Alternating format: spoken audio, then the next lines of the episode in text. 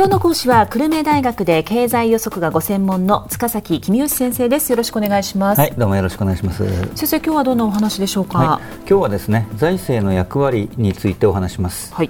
財政の役割というのは大きく分けて3つあります。公共サービスの提供所得の再配分景気の安定化の3つです、はい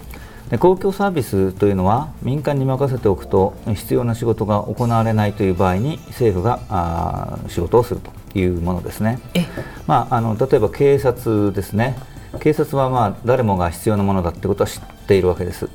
犯罪者を捕まえることができなければ悪い人が次々と犯罪を犯すことになるのでこれはぜひ必要ですよね。そうですね消防もそうですね火事が燃え広がらないように早く消す必要があるわけですね。だけど自分でお金を出して警察官や消防士を雇うっていう人はいないですよね。あの広く世の中の人々があおまわりさんとか消防士さんとかあのおかげで利益を受けるわけですから自分だけがその費用を払うっていうのは嫌ですよね。えーということで、えー、利益を受ける人々がみんなで相談してお金を出し合っておまわりさんとか消防士さんを雇うってことができればいいんですけどもあの俺は払いたくないとかいう人が出てくるととっても面倒なのでそんなことなら政府があ強制的に税金を集めておまわりさんとか消防士さんを雇おうじゃないかというのが、まあ、公共サービスですね。はいでそれだけじゃなくて自衛隊が国を守るというようなとっても大きなことからゴミの収集といった身近なことまで政府は多くの行政サービスを提供しているということです。はいえー、そして財政の役割3つあるとおっしゃいましたけれども2つ目は、まあ、所得の再配分ということですかね。はいあの所得の再配分というのはお金持ちから税金を取って貧しい人たちに生活保護などの支援をするということですね。ええ、でそうしないと貧富の差がどんどん大きくなってしまうとまあ、貧しい人たちが健康で文化的な生活ができないということになっちゃうと困るからですね。はい、所得税とか相続税などは累進課税という仕組みになっていて所得が高い人や相続額が多い人ほど税率が高くなっています。例えば給料が2倍になると払う税金が3倍になるというように豊かな人ほど税金をたくさん払っているということになってます。うん、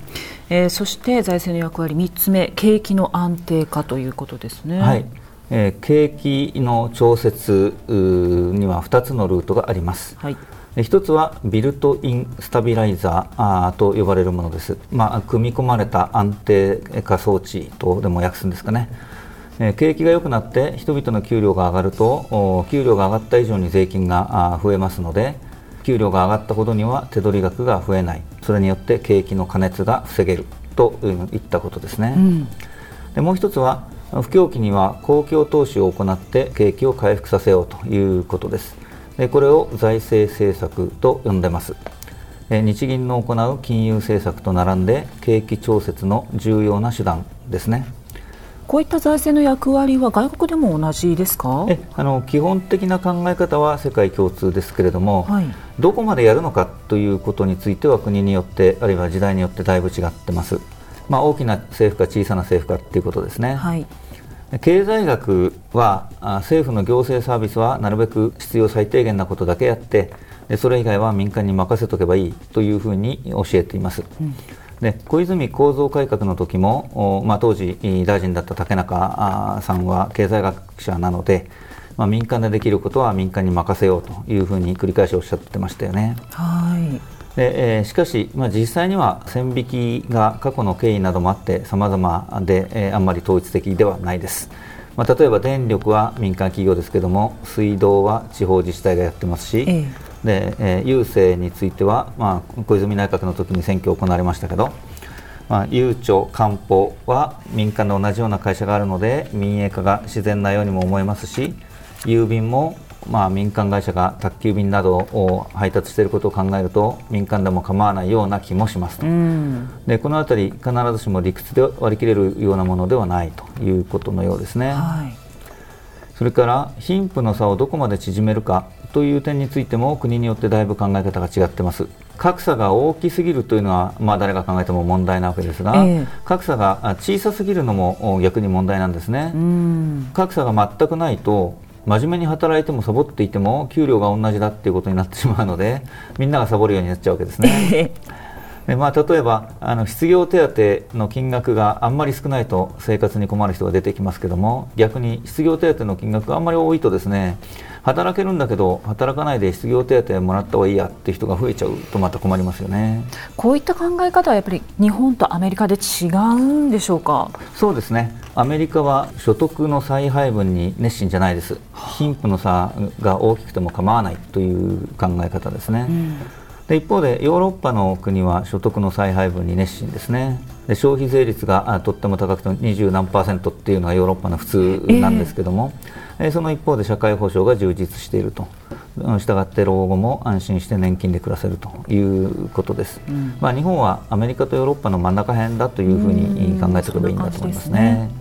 で景気の調節についても財政がどこまで頑張るべきかということが日本とアメリカでだいぶ違います。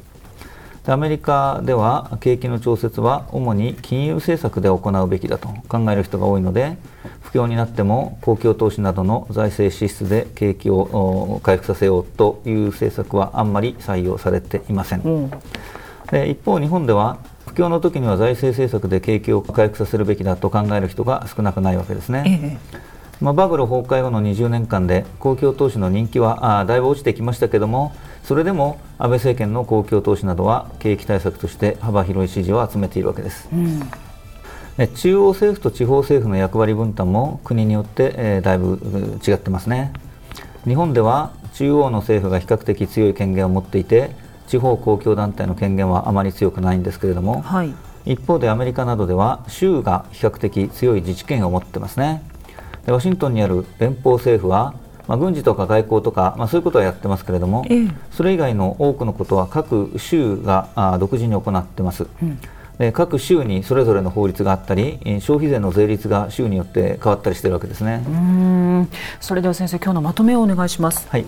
財政には公共サービスの提供所得の再配分景気の安定化という役割があります。政府の役割を小さくするか大きくするかは国によって考え方が異なります国と地方の関係も国によって異なります。日本は比較的国の役割が大きくなっています。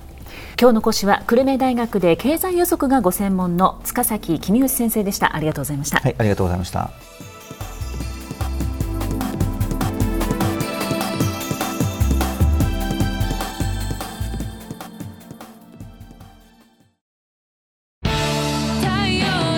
BBIQ は九州で生まれ九州の人たちに光を届けています。九州のお客様が光り輝くように。それが QTnet の